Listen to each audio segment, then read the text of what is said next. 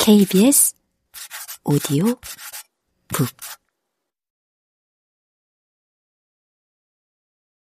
베토벤과 톨스토이의 아찔한 이중주 앞서거니 뒤서거니 선율을 주고받다가 표독스럽게 서로 갈등하고 다시 한 몸이 된다. 음악도 글도 접시 위의 요리도 그렇다. 이중주란 그런 것이다. 베토벤이 아홉 번째 바이올린 소나타를 썼을 때 그의 나이는 33이었다. 아찔하도록 아름답다고 평가되는 이 소나타는 1803년 피아노 연주로 초연된 후 당시의 유명한 바이올리니스트 크로이체르에게 헌정됐다. 이후 지금까지 특별한 곡의 형식이나 특징과 무관하게 그저 크로이체르 소나타란 이름으로 불리게 된다. 1889년 러시아의 대문호 톨스토이가 동명의 소설을 완성했을 때 그의 나이는 이 곡을 완성한 당시 청년 베토벤의 두 배에 가까운 61살이었다.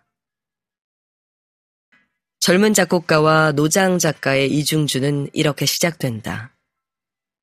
그의 음악도 또 다른 그의 이야기도 깊이를 가늠하기 어렵다. 인생의 깊이는 시절과도 나이와도 상관없고 예술작품의 깊이는 더욱 그러한가 한다. 바이올린 소나타라 불리는 이 곡은 엄밀히 말하면 이중주곡이다. 관객과 좀 더 가까운 무대 앞쪽에 우뚝 서서 연주하는 바이올린 주자가 돋보이기 일쑤지만 그런 이유로 바이올린 독주회의 단골 레퍼터리로는 자주 선정되고 피아니스트의 프로그램으로는 채택되는 일이 드물기는 하지만 피아노 연주자에게도 꼭 같은 무게의 연주력과 깊이가 요구된다. 앞서거니 뒤서거니 하면서 서로 멜로디를 주고받고 때로는 표독스럽게 갈등하고 다시 한 몸이 된다.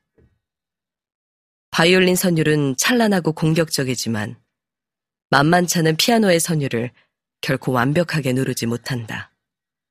이중주란 그런 것이어야 하니까. 소설 속에서 화자가 되는 남편의 회상 속 아내는 피아노를 연주한다. 아내는 우연히 알게 된 바이올리니스트와 이중주의 기회를 얻는데 작은 사교 모임 음악회에서 둘이 함께 연주하는 첫 곡이 바로 크로이체르 소나타다. 연주는 아다지오로 느릿하게 시작하여 몹시 빠르고 공격적인 프레스토로 치닫는다. 실제로 바이올리니스트마다 피아니스트마다 매우 다르게 매혹적인 연주를 펼칠 수 있는 몹시 중요한 부분이다. 소설 속 화자는 강렬한 음악과 둘의 앙상블에서 질투를 넘어 살이마저 느끼고 결국 아내를 죽음에 이르게 한다. 아름다운 바이올린 소나타에 바치는 글치고는 너무 가혹하다 싶게 어둡고 섬세한 표현으로 가득 찬 이 작품은 한때 노골적인 묘사로 금서가 되기도 했었다. 후세의 어떤 이들은 소설 속 화자의 가치관과 내면의 갈등이 톨스토이 자신의 것과 가깝다고 해석하기도 한다.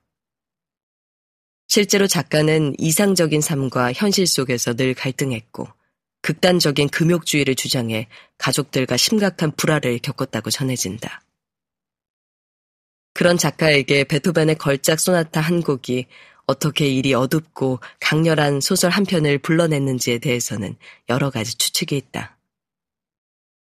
그 이유가 무엇이었든 남은 우리들은 근사한 소나타와 더불어 특별한 소설 한 편을 종합 선물 세트로 받은 셈이니 읽고 들은 후에 비장한 기분쯤은 달게 감수할 일이다. 귀족이었던 톨스토이는 시대를 앞서 농노들과 부를 나누려는 유토피아적 삶을 추구했고 검소하고 금욕적인 생활을 주장했다. 식도락을 위해 동물을 쉽게 살생하는 것에 반대하는 채식주의자기도 했다. 그러나 청년 시절 한때 방탕하고 쾌락적인 생활을 일삼았고 말년에는 아내와 심하게 대립하는 이중적인 면모를 보이기도 했다. 이상주의자인 동시에 늘 현실과의 괴리에 번민했던 작가의 삶은 어찌 보면 자신의 소설 크로이체르 소나타처럼 금욕과 채식주의, 쾌락과 식도락 사이의 갈등처럼 이 아름답고 강렬한 이중주 소나타와 많이 닮아 있다. 청년 베토벤은 동의하지 않을지도 모르겠다. 식물이 주는 기쁨과 에너지가 넘쳐나는 계절이다. 톨스토이도, 다빈치도, 루소도, 아인슈타인도. 땅에 뿌리를 받고선 식물에서 길을 얻고 먹을 것을 취하고자 하고 육식을 멀리했던 채식주의자였단다. 사람이 무엇을 먹을 거리로 선택하는가는 각자 마음먹은 대로 할 일이고 타인의 결정을 서로 존중하면 그뿐이다.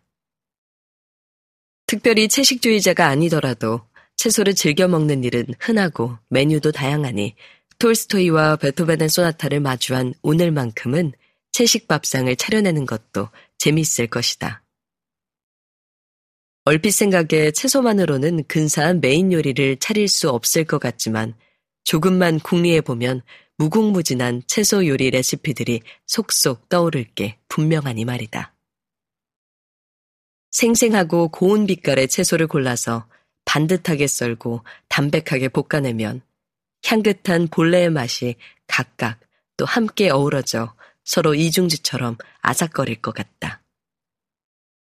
잘 익은 토마토가 곁에 있는 날엔 붉고 잘박한 토마토 소스를 만들어 채소와 함께 볶으면 영화에서나 보던 나따뚜이쯤은 쉽게 내 식탁으로 불러들일 수도 있을 것 같다. 베토벤이거나 톨스토이거나 작가거나 주부거나 이름 없는 요리사거나 우리는 모두 홀로 자신만만하다가도 때론 같이 묻어나고 얽혀가며 근사하게 어우러지고 싶은 타고난 이중주 주자들인지도 모르겠다. 종이 위에서든 접시 위에서든 아찔하게 아름다운 내 소나타를 한 편쯤 만들어내고 싶어지는 봄. 그렇게 찬란한 봄이 한창이다.